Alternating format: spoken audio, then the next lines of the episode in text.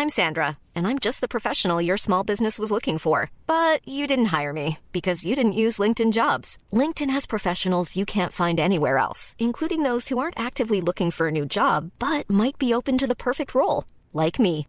In a given month, over 70% of LinkedIn users don't visit other leading job sites. So if you're not looking on LinkedIn, you'll miss out on great candidates, like Sandra. Start hiring professionals like a professional. Post your free job on linkedin.com/spoken today.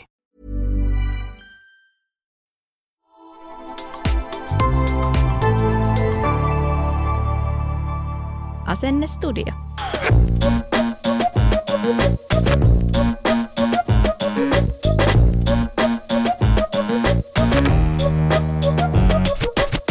Mimmit sijoittaa podcast ja täällä puhutaan taloudesta, sijoittamisesta, työelämästä ja yrittäjyydestä mielenkiintoisten ja aika ison luokan vieraiden kanssa. Mm-hmm. Mä oon Hanna Tikander. Mä oon Pia-Maria Nikström. Tervetuloa mukaan.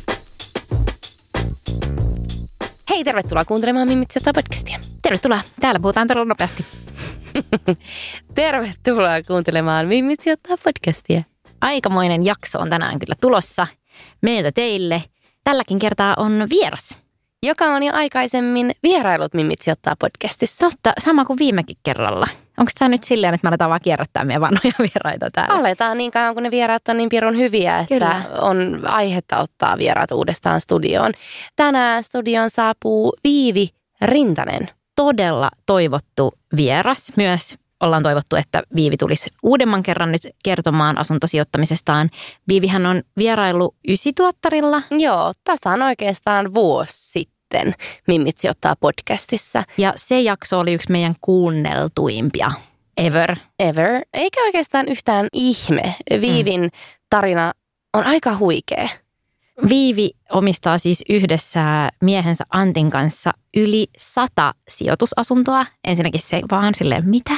Joo, mutta nehän ei ole siis yksittäisiä asuntoja, ne on kiinteistöjä, mutta silti yli 100 asuntoa. Joo, ja tämä megalomaaninen sijoitussalkku on tuonut mukanaan myös paljon velkaa. Ja varmaan aika paljon stressiä, mutta varmaan myös tuottoja. Aivan varmasti tuottoja. Monia nyt mietityttää ja varmasti sen takia Viiviä ollaan toivottu uudestaan podiin on se, että silloin kun hän oli viimeksi vieraana, niin silloin elettiin vielä näitä nollakorkoja. Nythän tilanne on muuttunut. Kaikki tietää, että korot ovat nousseet. Kyllä, ja sen myötä myös asuntomarkkina on muuttunut aika paljon. Ja varmaan ihmisten kuukausittaiset menot, ehkä myös Viivinkin. Nimenomaan. Viivihän sanoo tässä jaksossa, että moni jotenkin odottaa sitä, että milloin tämä Viivin ja Antin korttitalo romahtaa. Ja no, tässä jaksossahan me päästään kuulemaan, että onko se korttitalo romahtanut, onko niin se romahtamispisteessä. Vai onko se korttitalo ollenkaan, vai onko siellä ihan vahvat, vankat perusteet. You will see. You will hear it. Ennen kuin laitetaan jakso käyntiin, niin tässä jaksossa nousee sana vuokratuotto. Avataan se. Kyllä, joo. Se on asuntosijoittajan yksi niin kuin tärkein mittari, mitä seurataan ja jonka perusteella sitä sen sijoituksen tuottoa arvioidaan, että onko se hyvä sijoitus vai ei. Eli tämän vuokratuoton kautta päästään selville siitä, että tekeekö sillä sijoitusasunnolla rahaa?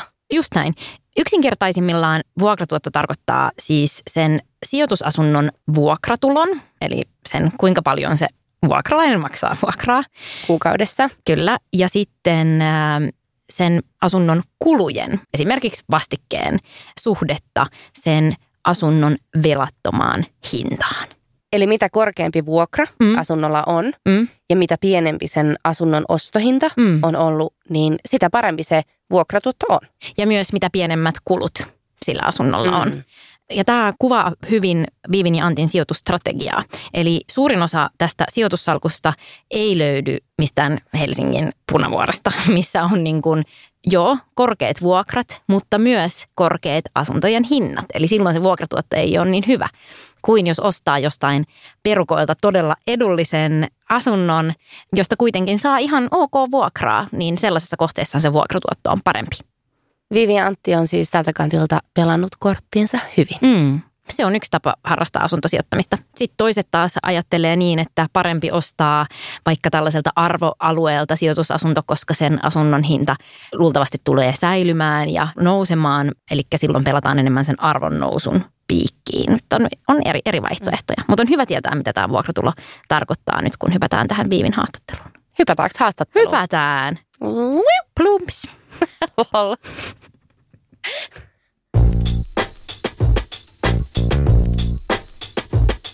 Hei, tervetuloa Mimmit sijoittaa -podcastiin asuntosijoittaja ja Kotimatka Instagramin tililtä tuttu somevaikuttaja Viivi Rintanen. Sä oot nykyään myös poddaaja, onneksi olkoon. Sä juonnat Paritellen podcastia. Ja niin, no tässä kohtaa voisi sanoa, että tervetuloa takaisin Mimmit sijoittaa -podiin. Kiitos. Vuosi on vierähtänyt ja asiat on muuttunut aika paljonkin, markkinoilla varsinkin, niin kiitos kutsusta. Kiitos kun tulit uudestaan ja tosiaan siis siitä on tasan vuosi, kun sä viimeksi olit meidän podcastissa vieraana. Otetaan tähän alkuun tällainen lyhyt catch-up, siis sen jälkeen niin no, sä oot nykyään myös podcastaaja ja no sit myös voidaan sanoa, että taloustilanne on aika silleen erilainen kuin mitä se oli silloin vuosi sitten, niin miten taas on niin kuin viime vuosi on mennyt? Joo, no aika hurja vuosi ollut kieltämättä. Et vuosi asiathan oli tosi hyvin ja oli hyvä nousukausi ja hyvä meininki ja haippi ja näin. Ja sitten tuli tämä sotatilanne helmikuun lopussa ja sitten jotenkin kaikki vaan alkoi kasaantua ja yhtäkkiä alkoi nopeasti tapahtua asioita. Kyllä. Korot alkoi nousee, energiakriisi tuli. Kyllä tässä on tapahtunut tosi paljon ja se on vaikuttanut asuntomarkkinoihin ihan tosi radikaalisesti. Kelkka on käytännössä kääntynyt kokonaan. Et siinä missä se asuntosijoittaminen näyttäytyi tosi kannattavana vielä vuosi sitten, niin nyt oikeastaan on aikamoinen jääkausi meneillään. Et miettii, että onko se kannattavaa just nyt. Joo, aika paljon on tapahtunut ja mekin ollaan sit suojauduttu. Et sen sijaan, että ollaan aggressiivisesti kasvatettu salkkuun, niin tällä hetkellä on semmoinen kilpikonna suojautuminen käytännössä, että kyllä meillä on muuttunut myös täysin meidän strategia tällä hetkellä. Sanotaanko, että vedetään henkeä. Joo. Ja vähän mietitään, minne mennään seuraavaksi. Ihan super mielenkiintoista nyt sitten kuulla, että miten just teillä menee tällä hetkellä ja miten te olette reagoinut tähän tilanteeseen. Mutta ennen kuin me puhutaan asuntosijoittamisesta, niin kerro vähän sun podcastista. Oliko tämä niinku tällainen, että nyt kun talous menee ihan päin persettä, niin nyt vaihdetaan puheenaihetta ja aletaan puhumaan seksistä? Just näin. Tämä tuli vahingossa, mutta tämä on ihan totta, että uudelleen brändäys tapahtui sillä tosi hyvin, mutta se ei ollut laskelmoitu. Et me vuosi sitten jo puhuttiin viime vuoden helmikuussa, Desiree otti yhteyttä ja kysyi, kun huomasin, että mä puhun aika paljon seksistä Instagramissa, että tehdäänkö seksipodi. Mä ajattelin, että joo, tehdään. Ja sitten seksi ja raha molempia aiheita. Ja jotenkin mä ajattelin, että jos sen laittaisi tähän lisänä sen seksipuheen, niin nyt sitten on niin kuin, mulla on korvat on ihan punaiset täällä kulkee. Mä ette näe sitä. Mut seksipodi perustettiin Desireen kanssa tänne Podimoon viime syksynä. Ja on ollut tosi kivaa kyllä. Kiva projekti. Ja just kun sanotaanko, että on vaikea ehkä puhua rahasta näinä aikoina, tai sanotaanko, että on hankalampaa puhua, niin sitten se on vähän helpompaa. Minusta on helpompaa puhua anaaliseksistä kuin asuntosijoittamisesta. Niin vuosi sitten sä vastasit Mimmit sijoittaa -ystäväkirjaan, että sun lempinimi on Vagina. Ja mä kysyin, että mistä se lempinimi tulee, mutta sanoit, että ei puhuta siitä nyt, että voidaan puhua myöhemmin. Niin puhutaanko me siitä nyt, mistä se lempinimi Vagina tulee? No varmaan se, joo, voidaan puhua, mutta varmaan siitä, että mä oon ollut aika avoin. En siis niinku, Vagina ei ole avoin kaikille ja kaikille, mutta sanotaanko tämmöinen niinku, seksipositiivinen ihminen on ollut aina, ehkä siitä. Joo. Niin, mahtavaa. No, mutta sen lisäksi, että sä kerroit, että sun lempinimi on Vagina, niin sä myös kerroit vuosi sitten Mimmit sijoittaa -podissa, että teillä on sun kumppanin Antin kanssa 95 sijoitusasuntoa. Viimeksi niitä oli 95, paljon niitä on nyt? Niitä on 105 tai 107. Mä kysyin eilen Antilta, että muistaakseni, että paljon oli. Se oli, että ei se muista, en mäkään muista, mutta 105 tai 107, mutta ainakin 10 enemmän. Ja jos miettii, sä sanoit, että tämä oli teidän tämä kilpikonna vuosi tai vaihe, ja silloin te olette kuitenkin ostanut yli 10 asuntoa. No joo, siinä keväästä, joo. Jos se taloustilanne olisi jatkunut ikään kuin samanlaisena kuin mitä se olisi vuosi sitten, niin osaisit sä arvioida, että kuinka paljon sijoitusasuntoja teillä olisi silloin? Ehkä 150, koska me oltaisiin jatkettu samaan tahtiin ehdottomasti. Joo. Se oli niin kannattavaa. Ja kohteita oli niin paljon tarjolla ja jotenkin meillä oli tosi hyvä meininki. Ja sitten jotenkin lässähti. Mm. Varsinkin kun me halutaan kassavirta positiivisia kohteita, eli että siitä vuokratuotosta, minkä saa vuokralaiselta, vähennetään sitten nämä kaikki hoitovastikkeet, ne yhtiövastikkeet, missä on tämä rahoitus ja hoitovastike, ja sitten vielä nämä lainan lyhennykset ja kaikki nämä kulut, ja sitten et sen jälkeen se jää vielä niinku positiiviseksi. Niin se on meidän tavoite. Niin se ei enää toteudu monissakaan kohteissa. Ja lisäksi myynnissä ei ole hirveästi asuntoja tällä hetkellä. Et musta tuntuu, että asunnot ei liiku ollenkaan, ihan hyytyneet markkinat. Sitten kun ne korot on, jos miettii, että vaikka Helsingin keskustassa se vuokratuotto on yleensä sellaista, no hyvällä tuuri 4%, ehkä 5%. Mm.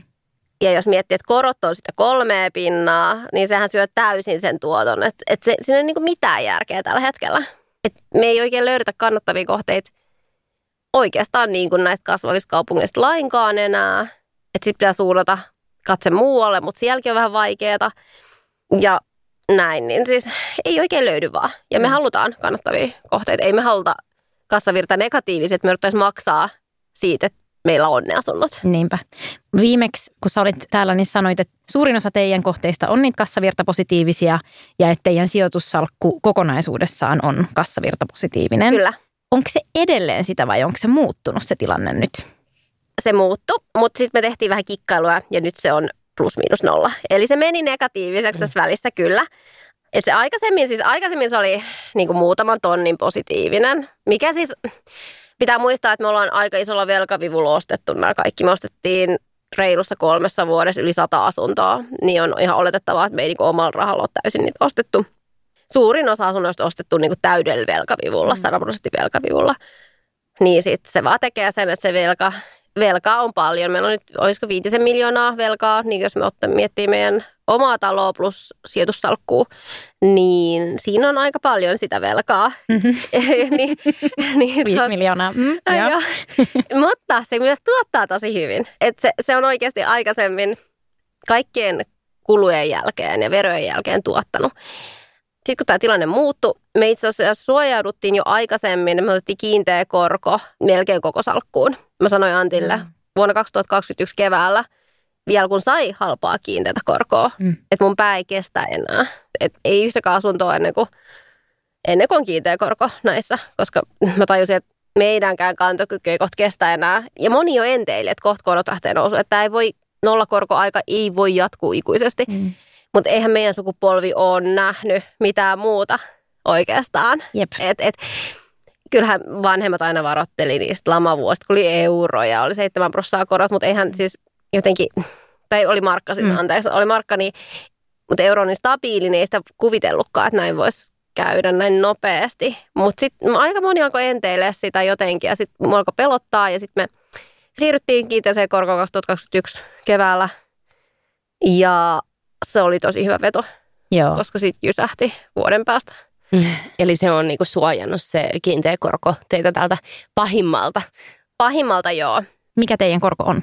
Onko teillä niinku yksi korko kaikille teidän lainalle vai onko ne niinku erilaisia? No on erilaisia, että riippuen koska me ollaan se laina otettu, niin sitten se kiinteä korko. Se oli vielä aika edullista, mutta meillä on siis pitkälti yrityslainaa, että me ollaan ostettu nämä osakeyhtiölle nämä asunnot, jolloin ennen koko tätä nykyistä tilannettakin se korko oli aika korkea, siis niin kuin yrityslainassa on usein. Kyllä. Sellaista 2%, 2,5 suunnilleen.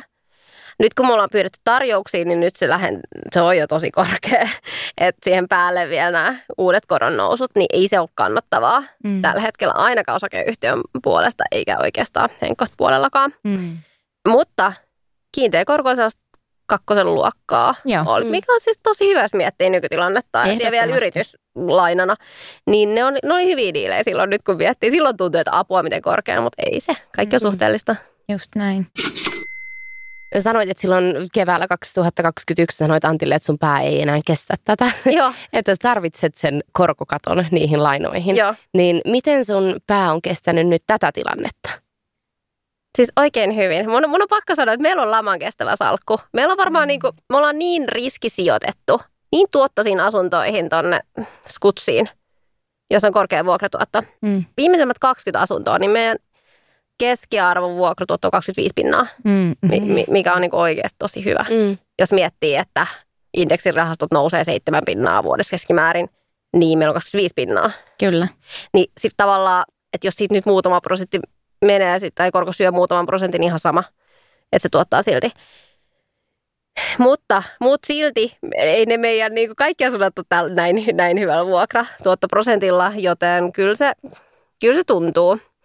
Ja sitten niin kuin mä sanoin aikaisemmin, että meillä meni negatiiviseksi kassavirta, niin sitten me tehtiin tällaisia, neuvoteltiin pankin kanssa, että miten nyt sitten jatkossa, koska me ei haluta, että se on kassavirta negatiivinen, että me jouduttaisiin itse ylläpitää sitä salkkua. Kyllä sen salkun pitää kantaa itsensä. Mm. Miten tollaisia neuvotteluja käydään? Että olette ottanut ison riskin, yhtäkkiä tilanne muuttuu ja se sijoitus ei näytäkään niin houkuttelevalta. Miten sä voit mennä, ikään kuin kun se riski realisoituu, niin mennä pankille ja sanoa, että tämä ei käy. Niin, siis teidän pitää olla todella hyviä neuvottelemaan. Niin, ja hyvä pankkisuhde suojaa kanssa. Ja kyllähän pankkiri ymmärtää, kyllähän pankkikin haluaa, että me pärjätään ja että tämä salkku kantaa eikä mene nurin. Että korttitalojen romahdantalo on odoteltu joidenkin toimesta varmaan pitkään. Luulet sä, että monet odottaa, että teidän korttitalo... No en tiedä. No kyllä ne koko ajan puhutaan siitä. Jotenkin jotkut puhuu, mutta ihan sama. Ei se romahda. Kaikki on hyvin. Mutta siis, että et millaisia keinoja on sitten neuvotella pankkirin kanssa on esimerkiksi... Me otettiin nyt 2 kohteeseen puoleksi vuodeksi lyhennysvapaa. Oikeastaan tämän energiakriisin takia, koska meillä on aika hyvä tämä korkosuojaus. Mutta me niin kuin joudutaan maksaa joitakin sähkölaskuja joissakin taloyhtiöissä. Yhdessä taloyhtiössä on itse asiassa kokonaan, me maksetaan sähköt. Ja sitten on niin kuin tavallaan nämä yleiset tilat, käytävät ja tällaiset, missä me maksetaan nämä sähköt. Niin. Ja sitten meillä on yksi kohde, on muuttuvalla korolla, joka on erillisessä tytäryhtiössä. Niin sitten, että meillä nousi 6 000 euroa suunnilleen, siis kuukausittaiset kustannukset, jolloin se muuttui negatiiviseksi tämä meidän kassavirta. Eli se siis kasvoi 6 000 eurolla. Kulut per kuukausi. Joo. Ja sitten silleen miettii, että no maksetaanko tämä niinku meidän palkoista vai neuvotellaanko pankkirin kanssa, että mitä tehdään. Meillä on puskuriin noin 50 000 euroa, mikä on aivan liian vähän. Me yritetään nyt nostaa 100 tonnia meidän puskurit. Siis, että mitä meillä on firmalla niinku irrotettavaa käteisvaraa, niin yritetään nostaa sitä summaa, koska huomattiin, että se voi tapahtua mitä vaan. Se on oikeasti hyvä suoja oma persuus, koska sit uskaltaa ottaa lisää riskejä jatkossa, kun on se puskuri kunnossa. Mutta pankkirin kanssa voi neuvotella, näitä on erilaisia, tai pankkihenkilön, kuka nyt siellä pankissa onkaan vastassa, on vaikka pidentää laina-aikaa, jolloin vaikka 10 vuoden lainaajan sijaan neuvottelee 20 vuoden lainaajan. Korko saattaa toki nousta, mutta kuitenkin se kuukausittainen kulu on paljon pienempi. Todennäköisesti, jolloin se kassavirta on ehkä hallinnassa sitten paremmin. Mutta me otettiin tosiaan 2 kohteeseen lyhennysvapaat puoleksi vuodeksi. Ihan vaan, että saadaan taas otettua tämä tilanne ja sitten puolen vuoden päästä katsotaan, että mitä sitten tehdään. Meillä on aika paljon lyhyitä laina-aikoja, sellaisia 10 vuoden. Sitten meillä on 20 vuoden, että niissä on tosi paljon varaa vielä joustaa. Mutta aika monella on se tilanne vaikka oman asuntolainan suhteen, että se on 35 vuotta, mikä on jo niinku aika maksimia. Meillä on vielä pidempi laina-aika. Mä en ole kertonut julkisesti paljon, mutta meillä on niinku sitäkin paljon pidempi. Oho, kuinka paljon? En mä kerro. Mä oon kuullut, että vaan Alexander Stubbilla on pidempi laina-aika. Oho. Ja se on 56 vuotta. Okay. Wow. Oh my god. Mutta mä en tiedä, asuuko se Ruotsissa vai missä se asuu. Niin, koska eikö Ruotsissa on ihan superpitkät laina-ajat? Joo, mutta tässä on erilaisia tapoja, miten voi kikkailla. Mutta joo, meillä on yli 35 vuotta kuitenkin. Se on mahdollista. Että kun monet on neuvotellut sinne 3-5. Mä en tiedä, miten nykyään sitten tämä finanssivalvonta tähän, että on tullut uusia suosituksia. Mutta se on lainaajan pidentäminen yksi tapa. Ja sitten nämä lyhennysvapaat, että maksetaan vaan korkoa. Niitä on aika yleensä rajallinen määrä. Tai sitten neuvotellaan uudestaan laina. Jos on tämmöinen asuntosalkku, missä on useampi asunto, niin sitten pystyy neuvotella koko sille salkulle uusi laina tavallaan. Että kaikki sinne samaan syssyyn neuvotellaan vaan uusi laina. Jos siellä on vapaata vakuutta, niin se otetaan sitten myös huomioon, että se on niinku eduksi tässä. Että noita tapoja on niinku monenlaisia. Millä muilla tavoin tämä muuttunut taloustilanne ja nousevat korot ja taantuma vaikuttaa teillä asuntosijoittamiseen? Sä sanoit, että teillä on kiinteät korot, että vaikka korot nousee, niin te olette ihan fine, te ette kärsi siitä. Ainakaan yhtä paljon kuin jotkut toiset, joilla ei ole kiinteä korko. Ja sitten sä sanoit, että okei, sähkölaskut on noussut joissakin kohteissa tietenkin energiakriisin myötä. Millä muilla tavoin tämä tilanne on vaikuttanut?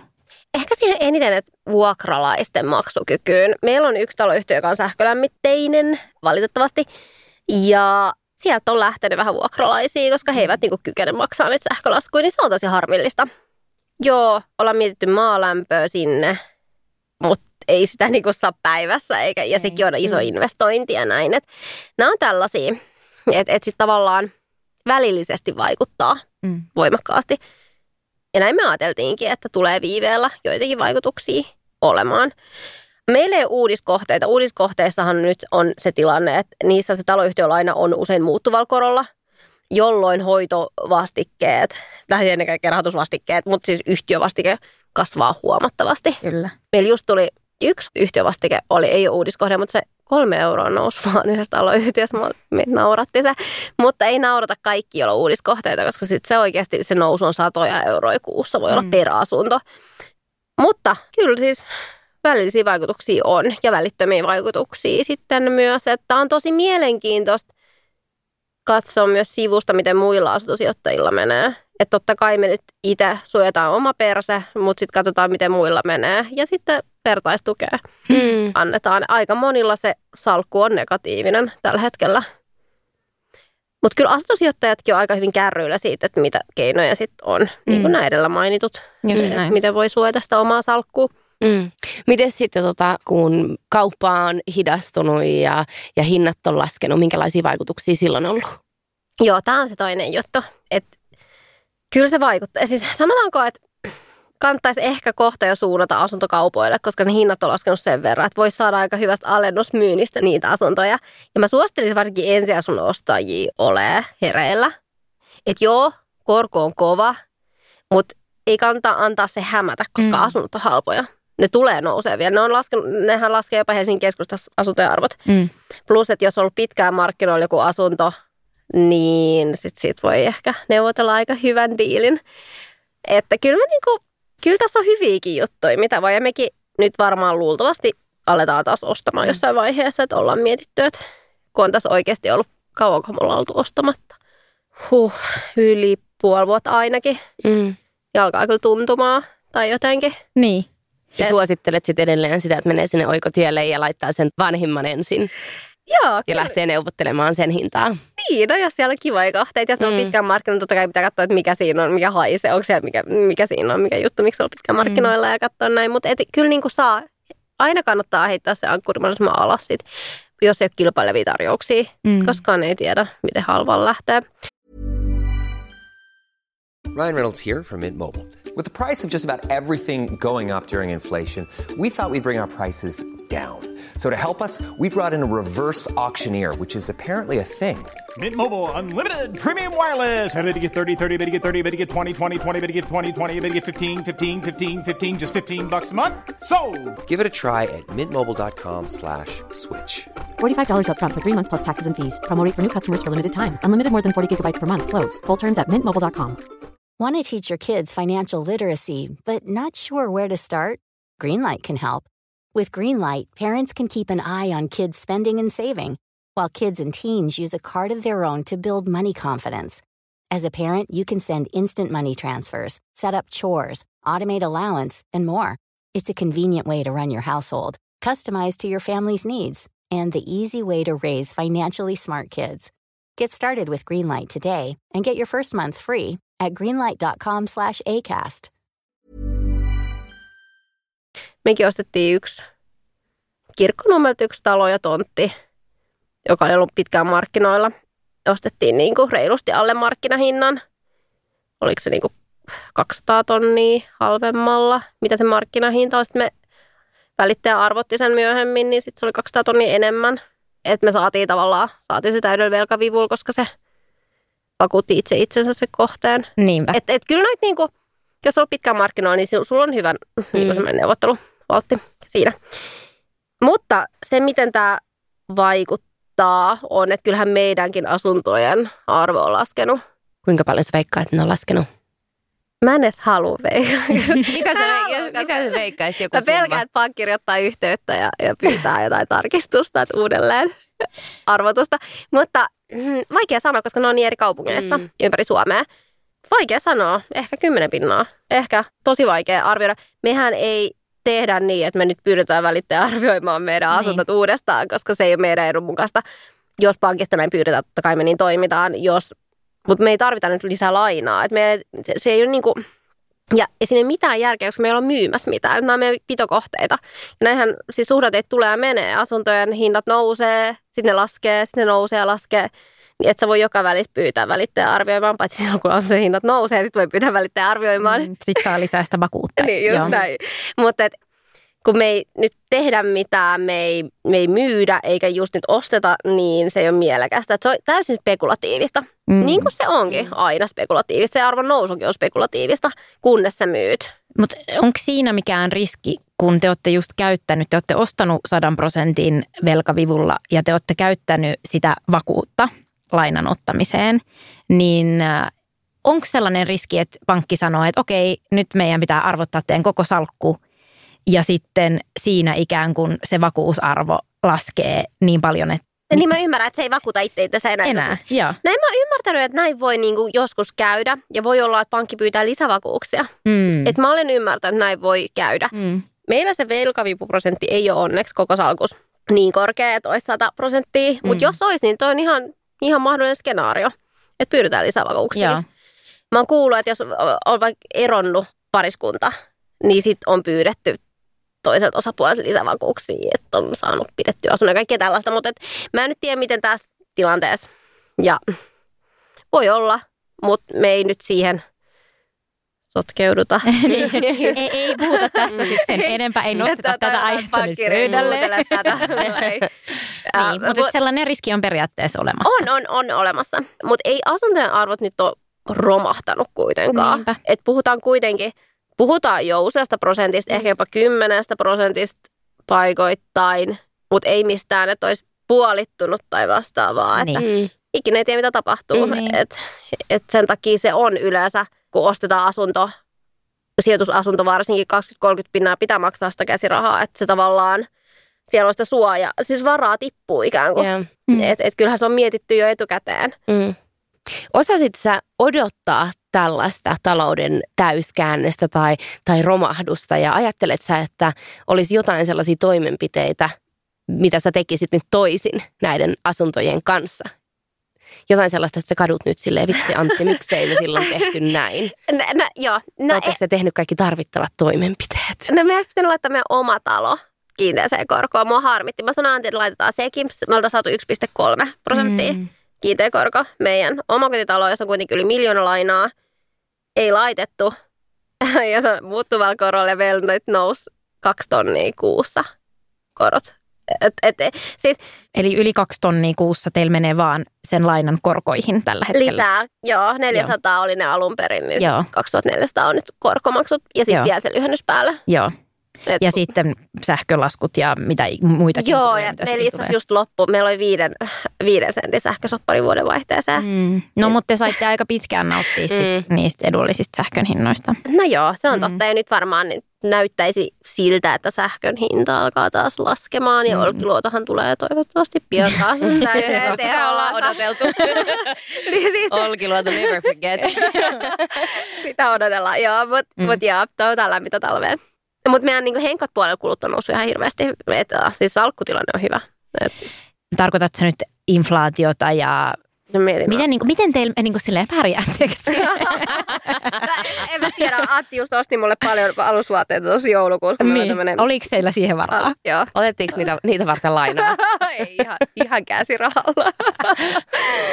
Antti osti 2,000 euroa mulle alusvaatteita. Siis semmoinen joka päivä uusi alusvaatesetti, semmoinen joulukalenteri. Joo.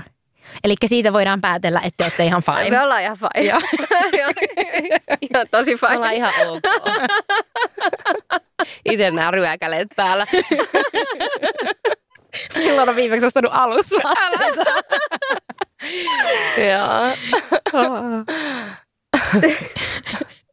Joo, me voidaan hyvin, ei mitään lapset saa ruokaa.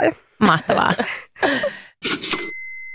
Sä lyhyesti äsken tuossa mainitsit, että nyt voisi jopa olla ihan hyvä aika ostaa asuntoja, ainakin ensiasunto. Miten sä niin kun neuvot nyt ihmisiä, jotka ehkä haluaisi mennä asuntokaupoille? Miten niiden tulisi toimia? Joo, no siis kannattaa olla kytiksellä, oikotie auki ja selaamaan. Sitten pankkiin neuvottele laina valmiiksi. Kyllä mä siis, jos on... Mä nyt huomannut, että aika monet jarruttelee sitä ensiasunnon ostamista tällä hetkellä. Ja mun mielestä se on vähän turhaa, koska nyt siellä on alennusmyynnit meneillään. Ja kyllä noi korot tulee alas, niitä on pakko tulla alas. Et ei ne voi olla ikuisuuksiin tuolla. Mä luulen, että ne tulee nousemaan vielä yli 4. Mä siis en ole ekonomi, ekonomisti. Lääketieteen kandidaatti. Stetoskooppi laukussa. Joo, sieltä se ilkottaa. Joo, mutta mä uskon, että se tulee vakiintoihinkin 2. luokkaan ja et ei kannata pelätä sitä korkoa, vaan katsokaa sitä edullista asunnon hintaa, mikä siellä on ja mikä. Mä luulen, että kannattaa olla valmis, koska kohta ihmiset lähtee myymään enemmän asuntoja, koska ne tarvii rahaa, varsinkin asuntosijoittajat myy näitä todennäköisesti alennusmyyneen. Eli sitten huomaat rakennusyhtiöilläkin aika tiukkaa, että on jo itse asiassa ollut myynnissä. Et mä en mitään nippualennuksia ollut, mutta että joku oli sillä, että osta 2 asuntoa, saat 3. Tai joku ihan ihme mainos. Siis, että näitä oikeasti nyt tulee enemmän. Että kannattaa olla valmiina ja pyytää se laina tarjous pankista mahdollisesti, jos on ajankohtaista ostaa. Mä ymmärrän, että on pelottavaa, varsinkin ensiasunnon ostajalle. Mutta kyllä mä huomaan, että monet asuntosijoittajatkin tai jotkut ostaa nytten aika paljonkin asuntoja, koska niitä saa edullisesti. Jokaisessa markkinassa on hyviä ostopaikkoja. Ne vaan pitää löytää. Et nyt ne on ehkä vähän tiukassa, mutta kyllä niitä on. Mutta kyllä ensiasunnon ostaja on nyt vahvoilla ehdottomasti. Mites sitten asuntosijoittajana? Onko tällaisessa markkinassa mahdollista tehdä tuollaista menestys- tai kasvutarinaa, mitä te olette tehneet? Ei. Kyllä se meni. Eikö siis, no jos joku tekee, niin please kertokaa mulle, mitä te teette, koska ei me löydetä kannattavia näillä koroilla. Siis ainakaan niinku sellaisia, mitkä ei ole tuolta ihan skutsista. Kyllä niitä on skutsissa, mutta ei täällä niinku, ei täällä isoissa kaupungeissa ole vaan tällä hetkellä kovin paljon kannattavia asuntoja tai mielekkäitä tällä hetkellä. Toki niitä saisi halvalla ja kyllähän nämä korot tulee laskemaan, että voi ennakoida. Ja asuntosijoittaminen on pitkää peliä, että näitä suhdanteita tulee ja menee. Että tämä on meille eka laskuvaihe, mutta monet pitkän linjan asuntosijoittajat, niin ne on nähnyt näitä. Ja ne on vaan silleen, että no niin, nyt taas tällaista ja kohta tollaista. Ja siis kun miettii, että kuinka kauan kestää saada sijoitusasunto velattomaksi, jos ostaa vaikka 70% lainalla sen, niin siinähän menee parikymmentä vuotta usein. Että 20 vuodessa tulee erilaisia suhdanteita ja tällaista tapahtuu, että siihen pitää myös pystyä varautumaan, että ei elämä aina sellaista nollakorkoaikaa, me ei varmaan enää ikinä uudestaan meidän elinaikana, niin kyllä siihen pitää pystyä varautumaan siihen, että asiat ei aina mene niin hyvin, mutta kyllä ehkä mekin vähän sokaistuttiin siinä, että wow. Mutta oltiin me sitten onneksi ennalta suojauduttiin myös, mutta en mä sano, että kannattaa heittää hanskoja tiskiin kuitenkaan, että kannattaa ehkä kerää puskuria, jos on iso salkku ja jos se dippaa tai on negatiivinen se kassavirta, niin kannattaa miettiä, miten suojaisi sen salkun. Ja sitten kuitenkin pitää miettiä, että meilläkin on vastuu yli 100 ihmisen asumisesta, että se on iso vastuu, että kyllä me halutaan suojata se salkku ennen kuin me sitten otetaan uusia riskejä ja lähdetään kasvattaa meidän asuntosalkkua. Että se on myös ihan vastuullista. Ja mitä te teette nyt? Otatteko te niitä uusia riskejä vai myyttekö se, ostatte, pidätte vai... Onko ajatuksissa se, että joskus lähitulevaisuudessa voisi ostaa uuden sijoitusasunnon? Joo. Kyllä me ollaan nyt ostamassa todennäköisesti, mutta sellaisia korkean vuokratuoton, mitkä on oikeasti kannattavia. Et ei me haluta lisää kassavirtanegatiivisia kohteita, koska me halutaan pitää se mahdollisimman positiivisen tai edes neutraalina se kassavirta. Niin kyllä me varmaan kohta taas suunnataan markkinoille, että ei me lopeteta tähän vielä, että ehdottomasti. Mutta on ollut kiva hengähdystauko. Tavallaan meille tämä vuosi. Ollaan vähän katseltu, mitä tehdään ja kerätty puskuri. Me itse asiassa tehtiin viime vuonna niin, että me myytiin 2 asuntoa. Meillä on ollut vain pitokohteita, mutta me myytiin 2. Yksi just ennen kuin Ukrainan sota syttyi ja sitten siis laitettiin myyntiin molemmat. Toisessa kesti myynti aika pitkään sitten, kun sota syttyi. Ja alkoi sakkaa nämä markkinat, mutta saatiin sitten myytyä lopulta toinenkin ja me saatiin kerättyä puskuriin tämän avulla. reilusti yli 100 000 euroa. Siirrytään seuraavaksi meidän kuulijoiden kysymyksiin. Niitä tuli paljon. Lähdetään liikkeelle. Onko vaikea taloustilanne aiheuttanut teillä rahariitoja? No ei ehkä rahariitoja, mutta sellaista köydenvetoa on aiheuttanut. Mä oon enemmän semmoinen turvallisuushakuinen ja Antti on enemmän semmoinen aggressiivinen. Niin sit vähän silleen, että mitä tehdään. Mutta me ollaan nyt tehty kompromissi nyt, että säästään puskuria nyt lisää. Ja sit suunnataan asuntomarkkinoille. Et joo on. Ja sit mua vähän hermostutti ehkä toi alusvaatekalenteri, joka maksoi 2 000, mutta sen lisäksi Antti osti vielä kissanpennun, joka maksoi kans aika paljon. Ja sit se osti mulle vielä mun ensimmäisen kunnon merkkilaukun joululahjaksi, että se pisti ihan haisemaan. Ja sit... Antti hemmottelee kunnolla. Joo, mutta se oli liikaa. Se oli ihan liikaa. Joo. Minkälainen riita siitä yltyi? No ei nyt riita. Mä yritän arvostaa näitä lahjoja, mutta ehkä vähän silleen, että nyt sit syödään kaurapuuroa tää vuosi. No ei. Ehkä Antti on laskenut sen, että siihen on varaa. Joo, hän on semmoinen tuhlaajapoika ja sit mä oon itse semmoinen pihiämmä, niin sit se on vähän vaikea yhdistelmä välillä. Mutta ei me niinku riidellä. Me vaan niinku neuvotellaan. Joo. Sanoisit sä, että kumpi teillä näyttää sen kaapin paikan? Kenellä on viimeinen sana? Jos Antti kuuntelee tätä, mä voin vastata, mutta varmaan molemmat ajattelee, että on itse se. Joo. Kyllä mä. Siis mies on ehkä perheenpää, mutta nainen on niinku perheen kaula. Et, näin. Hyvin sanottu. Eiks vaan? Et, kyllä naiset osaa toimia miesten kanssa. Viivi siis pyöritteli päätänsä, niin. Pää ei liiku ilman sitä kaulaa. Nää. Se on se, mitä se kaula voi tehdä. Yeah. just näin. Joo. Seuraava kuulijoiden kysymys sulle, Viivi. Miten sun lähipiiri on suhtautunut teidän perheen nopeaan vaurastumiseen? Vissiin ihan hyvin, ne kyläilee meillä mielellään, kun meillä on hyvät puitteet. Siis mä ajattelen niin muutenkin elämässä, että jos läheisillä menee hyvin, niin eikö se ole ihanaa? Että se on niinku ihanaa olla sellaisten ihmisten kanssa, jotka voi hyvin ja on iloisia ja positiivisia. Ja sitä toivoo parasta läheisilleen. Niin kyllä mä haluan uskoa, että meidänkin lähipiiri toivoo meille parasta ja on iloinen meidän puolesta. Ja siltä on vaikuttanut. Monesti kysytään, että onko kateellisia ihmisiä, mutta ei meidän lähipiiri, ei niitä kiinnosta. Ne ei edes halua puhua rahasta, ei niitä kiinnosta meidän asiat oikeastaan. Tai niinku raha-asiat. Et me ollaan niin paljon enemmän kuitenkin siellä numeroiden takana. Mutta toi on ihana, että koska sehän ei ole mitään nollasummapeliä. Ei toisen taloudellinen menestys ole keneltäkään muuta pois.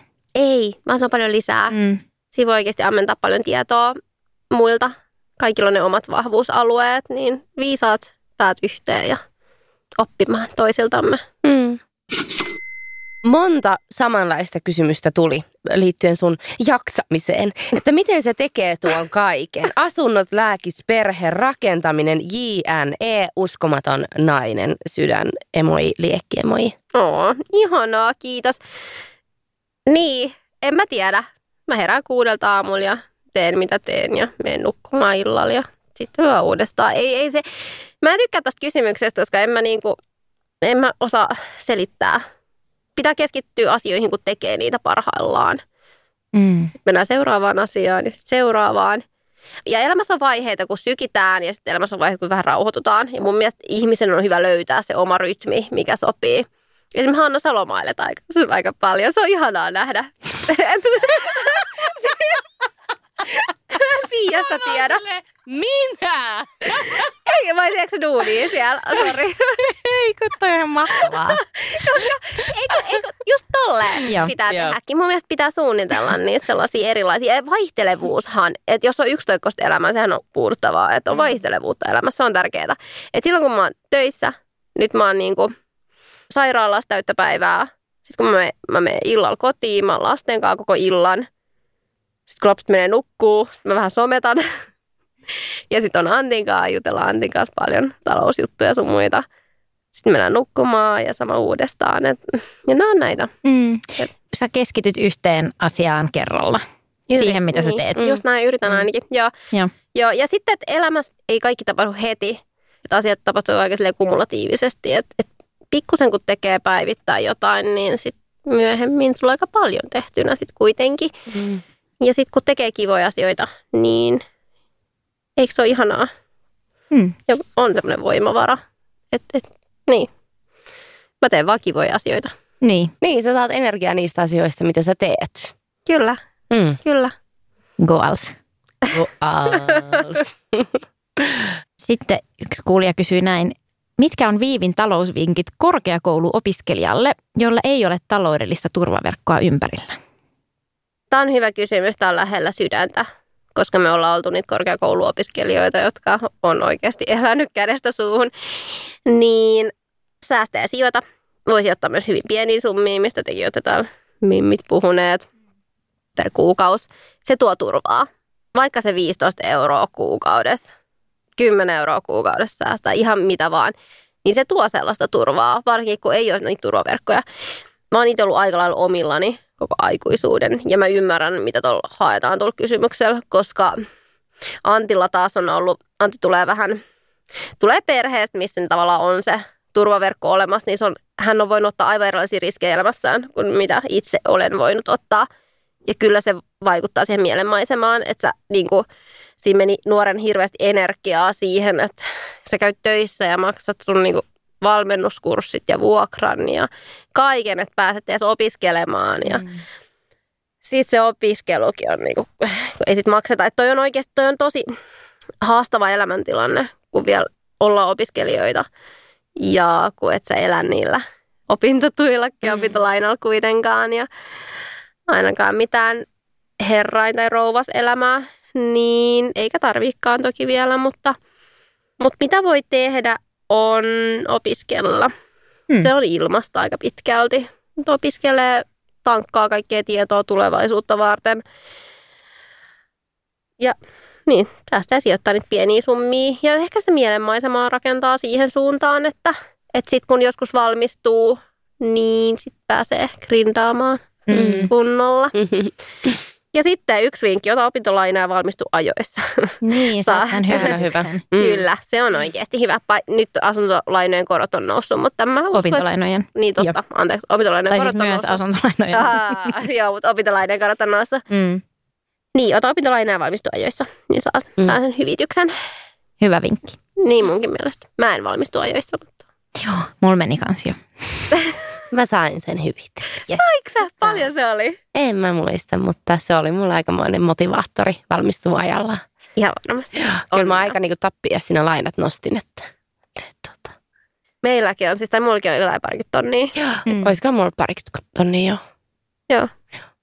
Mutta mun on pakko sanoa tähän, että jos joku on tehnyt töitä ja sen takia ei valmistunut, niin mä laskin sen, että se suurin hyvitys, minkä mä olisin saanut, olisi ollut 4 500 euroa. Ja se vuosi, kun mä tein töitä enkä opiskellut, niin mä tienasin tosi paljon enemmän. Just näin. Yes, hyvä. Siinä mielessä niin kun, ei kannata olla itselleen myöskään liian ankara, jos siihen ei. No way, Jose. Nimenomaan. Hyvä vinkki. Joo, ja elämä menee, miten menee. Mullakin on tullut... monta lasta opintojen aikana, niin ei se vaan niin kuin, se vaan menee. Kannattaa mennä sitä omaa polkua eteenpäin. Mutta sitten vielä se vinkki, että verkostoidu siellä, missä oletkaan. Etsi ihania ihmisiä ympärille ja osaavia ja varsinkin korkeakouluissa tuppaa olemaan ihan päteviä tyyppejä. Kannattaa oikeasti vaan hymyillä ja tutustua ilman ennakkoluuloja ihmisiin. Myöhemmin se oikeasti auttaa. Just näin. Olla ennakkoluuloton. Just näin. No millä spekseillä valita hyvä remppakohde sijoitusasunnoksi, kysyy kuulija. Tämä on tosi vaikea kysymys, koska sun pitäisi tavallaan tietää paljon ne remonttikulut on. Ja sun pitää pystyä tehdä jonkinnäköiset laskelmat etukäteen, mikä on myös spekulatiivista, koska sä et tiedä, mitkä ne toteutuneet kustannukset on sen remontin jälkeen. Me ollaan tehty sillä, että ollaan tavallaan flipattu ja pidetty ja sitten myyty ehkä myöhemmin, mutta ollaan tehty tällaista arvonnousua asunnoissa remontin myötä. Se on aika rankkaa, se on ihanaa, mutta se on aika rankkaa. Niin millä spekseillä? Se pitää katsoa, että mistä se asunto on, että onko se arvoasunto keskusta-alueelta vai onko se kaupungin reunalta, lähiöstä. Että ei ehkä siihen niin kuin lähiökämppään kantaa mitään kalanruotoparkettia laittaa. Ei sen maksa itsensä takaisin ikinä. Mä laitoin kyllä laminaattikalan ruoto lattian lähiöasuntoon ja se oli ihana ja edullinen. Mutta kannattaa vähän katsoa ja laskea niitä kuluja etukäteen. Ja ylipäänsä, mitä me tehdään aika usein on, että me kysytään välittäjältä ennen kuin ostetaan edes asunto, että onko tässä arvonnousupotentiaalia, mitä tähän asuntoon kannattaa tehdä, jotta hän nostaisi tämän asunnon arvoa. Et esimerkiksi keittiöremppa maksaa noin 10 000 suunnilleen, vähän riippuu, mutta se on semmoinen niin kuin edullinen keittiöremppa, niin onko se kannattavaa tehdä? Kylppäriremppa voi olla vielä kalliimpi. Jos se kylppäri on ihan ok, niin eihän siihen kannata koskea. Kyllä mä sanoisin, että jos ei osaamista, niin kysyy välittäjää mukaan sinne katsomaan, että onko tämä kannattavaa. Hyvät vinkit. Viimeinen kuulijakysymys. Miksi 100 sijoitusasuntoa? Miksi ei esim. 50 riitä? Siis miksei? Miksei 200? Miksei 300? Eihän siis, toi on tosi hassu kysymys. Koska meilläkin on kokonaisia taloyhtiöitä, missä saattaa olla parikymmentä asuntoa per taloyhtiö. Meillä on niitä 3 kappaletta, että siinkin tulee jo niinku 60-70 asuntoa yhteensä. Kyllä me jatketaan tätä. Katsotaan paljon niitä on myöhemmin. Toivottavasti satoja, ehkä joskus 1000. Tulojen kasvattaminen on tavallaan rajatonta kanssa ja se oman varallisuuden kasvattaminen. Että kyllä alaraja aina on jossain, mutta ylös pääsee aina. Kiitos tuhannesti Viivi Rintanen toisesta Mimmit sijoittaa -podcastin vierailusta. Tämä oli edelleen yhtä inspiroivaa. Voi kiitos. Mä odotan 3. kutsua. Me. Kyllä. Jatka samaa malliin, niin kutsu tupsahtaa kuule joka vuosi. Kiitos. Ja siitä odotellessa niin voi kuunnella sitten Paritellen -podcastia. Tervetuloa kuuntelemaan, jos haluatte vähän seksijuttuja ja rahajuttujen perään. Moikka! Heido!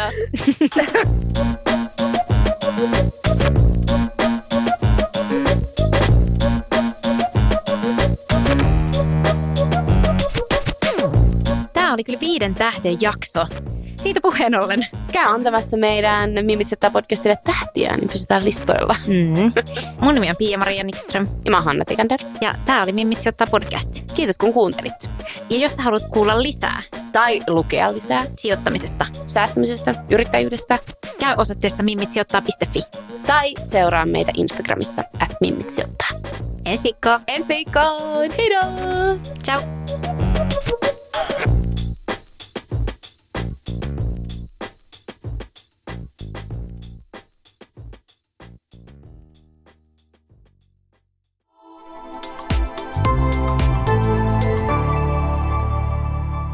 Asennestudio.